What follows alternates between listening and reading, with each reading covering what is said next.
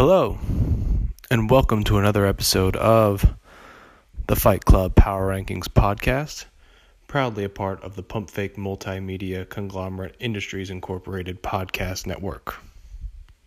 Thanks for tuning in. Obviously, coming at you a little bit later in the week here than than last time.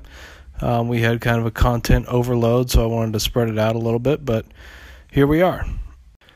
So we're going to jump right into it, but before we do, there's one topic I'd like to discuss a little bit before we get started on the power rankings, and that is the hotly debated topic of FAAB gambling.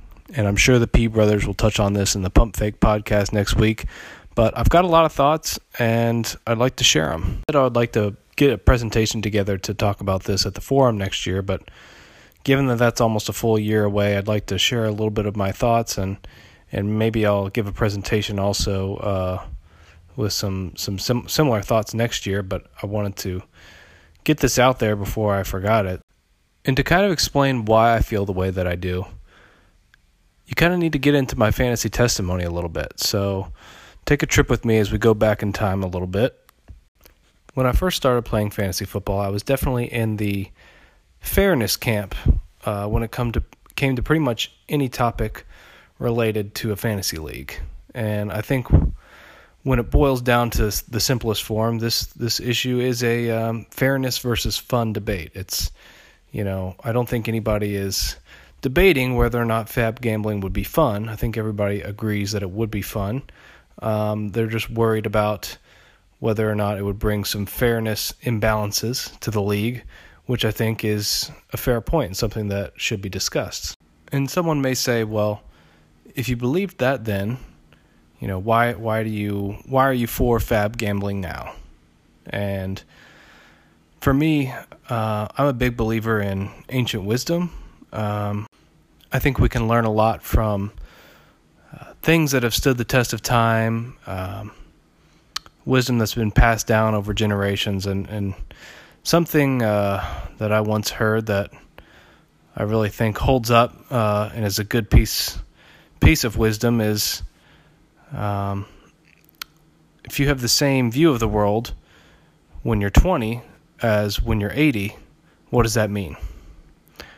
And the answer to that question is well, you've wasted 60 years because your view of the world or view of things has not evolved at all in 60 years. Um, in reality, our view of everything should always be changing as we learn new things and experience new experiences. So, when it comes to the debate of fairness versus funness, my opinion has changed since I started playing fantasy football. And so, let's dig into that a little bit. I think the environment in which you're playing fantasy football can change your outlook dramatically. You know, when I first started playing fantasy football, I was really in a group of degenerate players. You know, we were always trying to get collect payment, always trying to get people to play fairly, play by the rules. You know, you always had to worry about collusion. You always had to worry about, you know, people just doing une- unethical things in the league. And for me, that was very frustrating. And it was something where I was always trying to put things in place to make things the most fair for everyone because not everyone was like that, but a lot of people were. And so you really had to watch people. Now, when you compare that to the Fight Club League, that's really not an issue at all. You know, I don't stay awake at night thinking uh, if people are colluding, trying to make the league unfair or get ahead or try to win the league in an unfair way. You know, uh, haven't had to worry about that in two years, and I don't think there's anybody in the league um, that's worth worrying about with that, except for maybe Mark. But I don't think there's anybody in the league that uh, would be willing to collude with Mark in that way, so I don't really think it's an issue at all.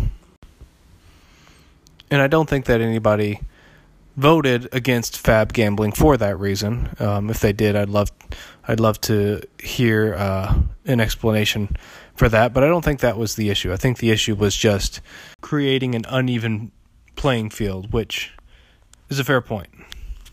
So if you take out the worry about collusion, then you're just worried about a level playing field that's fun. And how do you balance a perfectly level playing field with maximum fun.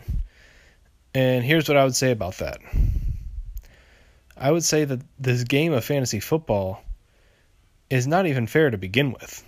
I mean, when you look at the injuries, the injuries are completely unfair. Just ask me or Griffin. Top two picks are out. Um, that's certainly not fair in any way. Look at last season, you had the top scorer in the entire league missed the playoffs. I wouldn't say that's fair. You look at the week to week matchups, I wouldn't say those are fair. You could be the second highest scorer in the entire league and lose your matchup, and it counts as a loss. I wouldn't say that's fair. I wouldn't say a lot of things about fantasy football are fair. So, my point here is not that we should try to make the league unfair.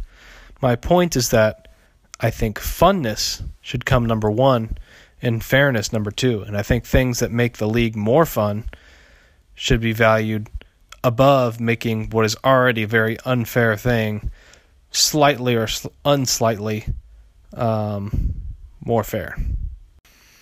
Because that's the whole point of fantasy football. We don't play this game because it's the most fair thing in the world. There are plenty of other things that are more fair, but there's very few things that are more fun. And I think that we should be maximizing the funness of the league um, in any way that we can. I think that's exactly what we did with divisions. Divisions, I would say again, are not perfectly fair. Uh, I think the way that we did them made them a little bit more fair, but really it's just about more fun and about more ways to uh, create content, more ways to keep up with stuff, more ways to separate things out, just more content overall, more things happening in the league. I think the more things that are going on, the more opportunity for fun. So that's that's my overall take on um, f- FAAB gambling. I think it would increase the funness of the league, which I think would overall be a good thing. But I would love to hear a differing perspective. Maybe at some point this season, the P brothers could have on a different perspective of of the other side because I think that they're both on the same side as me when it comes to this issue, but maybe at some point it would be good to hear from somebody who feels differently. So, um, without further ado, we'll get on to the power rankings. At number 12, we've got Patrick P. down two spots from last week. Yes, that's correct. Uh, and listen, I'm sure that Patrick P likes his team. Everybody likes their team to start the year, right? You drafted your own team, it may end up being good, may end up being bad, but in this case, even I don't think this is a bad team, but when it gets down to it through two weeks, the results speak for themselves. This team is 0 2 in the worst division and has the fewest points scored in the entire league. I just don't see how there's any argument that this team isn't at the bottom of the power rankings right now. I think this team will be lucky to get three wins this season, if that. At number 11, I've got myself down one spot from last week. I'm finding bugs everywhere. I'm finding them in my sink, uh, in the shower. Uh, they're all over my backyard, spider webs.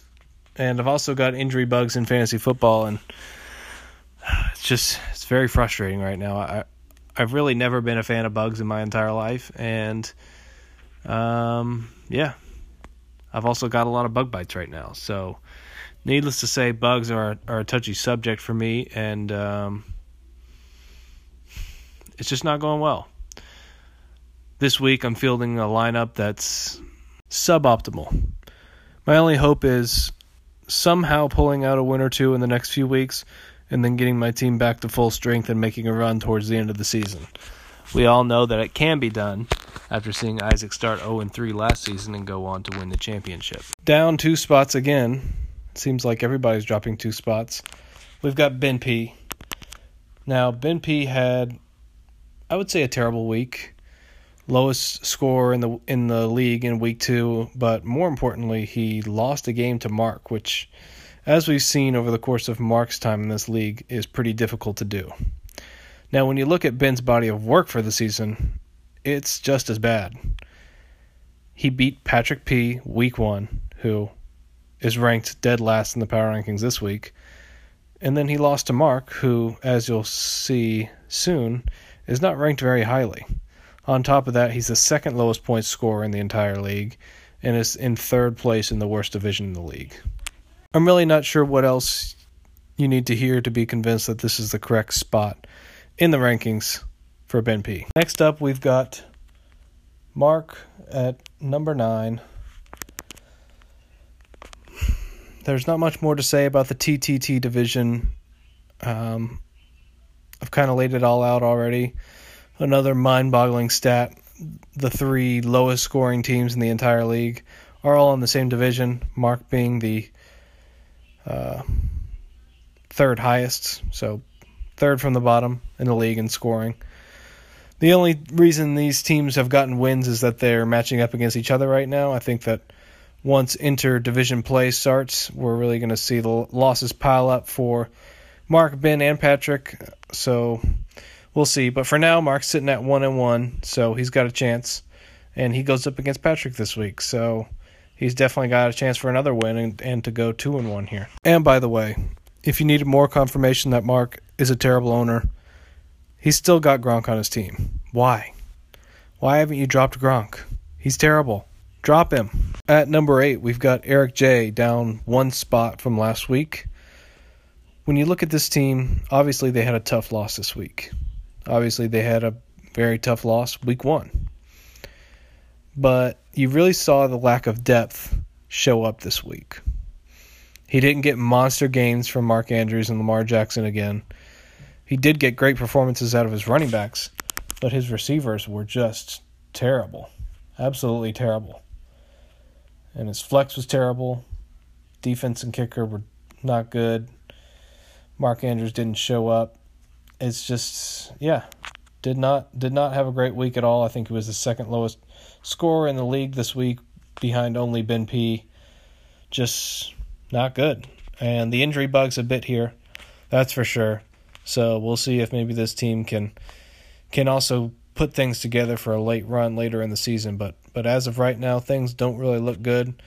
Even though they're 0 2, I've got them above the TTT division bottom feeders and myself because I think they're in a slightly better position, but they're going to need to turn it around here soon as well, or else they're going to continue to drop. At number seven, we've got up four spots from last week, Mike W, with a huge performance after he exploded all over my face this week. Now, I had to move like up this week because his team scored the second most points in the in the league, and his team just had an overall, all around great week this last week. But moving forward, I think this team is going to look a lot more like the team we saw in week one than the team we saw in week two. In week one, they scored 100 points. In week two, they scored 160 points. The main reason I think this is because, one, I don't think the Browns' offense is going to be very good this year. He saw huge performances from Kareem Hunt and Odell Beckham Jr. in week two. And the obvious Aaron Jones blows up like this every once in a while, but he's not going to do this every week. 45 points in week two. There's no way he does that every week. So I don't think this is a great team, but I had to move them up because they had a great week.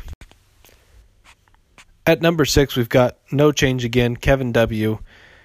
He's been number six in every power ranking so far this year uh, because I think what I've said all year long is true. This is just an average team. They're going to be middle of the pack. They're going to be in the hunt for the playoff mix. You look at week one, they scored 119 points and they got a win. Week two, they scored 124 points and lost. I think they're always going to be right in that average of what the sleeper projections have for them. You look at the overall standings, they're technically number seven in points scored so far, but they're only one point behind Griffin, so basically tied for number six which is just right in the middle. They're basically dead even in anything, any metric you can look at. And when I look at the team, I just think, you know, this is a decent team. Nothing special, but it's certainly not one of the worst teams either. I think they'll pick up another W and get moving in the right direction uh, over like this week, and you know the week after that we'll probably see a loss to put them at two and two. At number five, we've got down one spot from last week even though they picked up a win, Isaac M. Uh, they got a win over Eric J this week, a narrow victory that came down to Monday night, I believe. Now, this drop in the rankings is not necessarily a slight to this team. It's more of, I think we're starting to get a picture of what the top few teams in the league are starting to look like. And so there was a team that leapfrogged this team, and I think that the four ahead are very justifiable.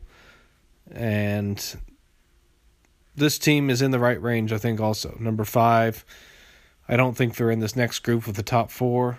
You want to talk about injury bugs here as well. That's certainly something that could cause this team to pick up a few more losses than maybe we expected at the end of last week. Saquon Barkley getting injured for the year. Raheem Mostert was off to a hot start and now is going to miss some time, although it looks like maybe it might not be as long as we expected. However, this team really didn't address the running back position that was hit hard for them this week. They've got Leonard Fournette on the bench, and we'll see if he works his way into a consistent starting role. But the only other running back I believe on the roster is Nyheim Hines, who was basically a magician last week with how he disappeared.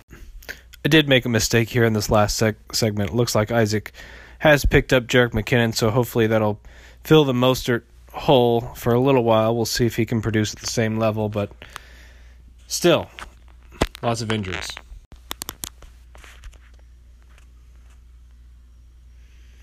Down two spots from last week, despite being 2 and 0, is Griffin coming in at number 4.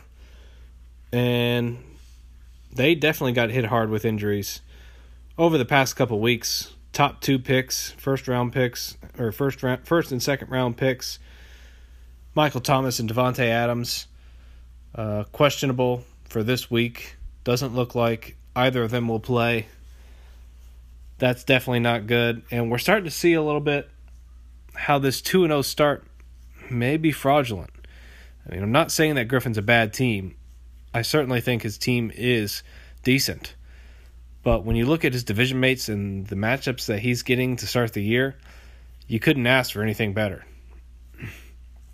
Pretty much all, actually, definitely all of his division mates are terrible teams, arguably the three worst teams in the league so far. And so he will coast to a playoff spot. I don't have any doubt about that. He's going to be in the playoffs, but I think the question that we'll be asking all year with this team is does he deserve based on talent alone to be there or is he just kind of going to be handed that spot due to no competition? That's something that we may have to wait until the end of the season to find out. Now, the thing working in his favor is he may have the opportunity to build his team up and make it a contender by the end of the year. So we'll see if he's able to do that. But as of right now, it seems like this is a middle of the pack team that's just kind of sitting at the top of the standings right now due to no competition. So that's why the two spot drop here. If I was judging this based on talent alone, they'd probably be in the same tier, and I do put them in the same tier as a Kevin's team, kind of an average, middle of the pack to score about what they're projected in that 120 range each week, which for this division is to be good enough. At number three, we've got down two spots from number one, Connor F., who took a really disheartening L this week in an exciting matchup with Alex C. that really determined part of the power rankings here. You know, I had this team number one last year. I still actually think that there's a really good argument that this is the most talented team in the league, but I just couldn't couldn't put them above Alex C here, considering they just went head to head and he lost.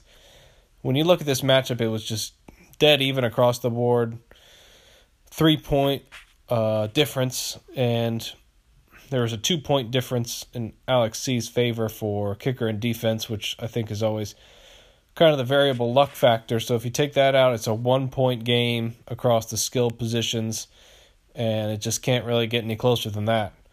So I still love this team when you look at it long term. Jonathan Taylor is going to be great. Josh Jacobs is going to be great.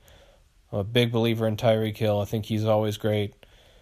And they've got James Robinson, who, hey, if they had just put him in the lineup last week, they would have won. So looks like you got him in the lineup this week, and he had a big week already. So definitely got three stud running backs moving forward and some talent at wide receiver. So and quarterback. Kyler Murray's been great. So this is this really this team has a great argument for being the most talented team in the league. Sitting at one and one right now. Uh, I expect them to get back on track and uh, I expect it's more likely they'll move up in the rankings than back down in the rankings. At number two, we've got up one spot from last week. Alex C comes away with what I actually think is a huge win, even though it was only week two in the season. When you get down to the division races towards the end of the season, I think we'll be looking back on this one and and realize just how big this was with taking a 2-0 lead in the division, uh, a full game up on now Connor and Isaac. Uh, like I said in the last segment, I, I think that Connor's the most talented team in the league, so he'll probably rack up a lot of wins moving forward. So getting this win in the first matchup for Alex C was definitely huge, and uh, is going to be big moving forward. I like this team also. You know they've got the arguably the best player in fantasy football right now, Alvin Kamara. They've got two great quarterbacks, so it's almost like instead of trying to decide which one to start each week, it's almost like they're trying to decide who not to start because you really can't make a wrong decision with Josh Allen and Russell Wilson. It only stinks that they can't start both of them. So Julio Jones is dealing with a little bit of an injury, but that's almost to be ex- expected. It seems like he deals with injuries off and on every week of every year, so he'll probably suit up and have a great game. The one area that I would be trying to improve would be moving off of two Giants players in the lineup. I'd I'd be trying to limit that exposure a little bit. All right, breezing through this, about to wrap it up. This was a little bit more of a lengthy podcast, but at number one, we've got up four spots from last week from number five. We've got Alex T, and he was the highest scorer of the previous week. Had a great week, and he shoots all the way up to number one. At quarterback, they've certainly got a steal of the draft candidate, Cam Newton. Looks like the Patriots are going to just run him into the dirt this whole season, um, and rightfully so. I don't think they care about Cam Newton's long term health. They're trying to win this year with that defense, so I don't see them turning down the rushing volume for him at all, which means I think he's going to have a monster season for fantasy football. You look at the running backs, Dalvin Cook is great. James Conner is great.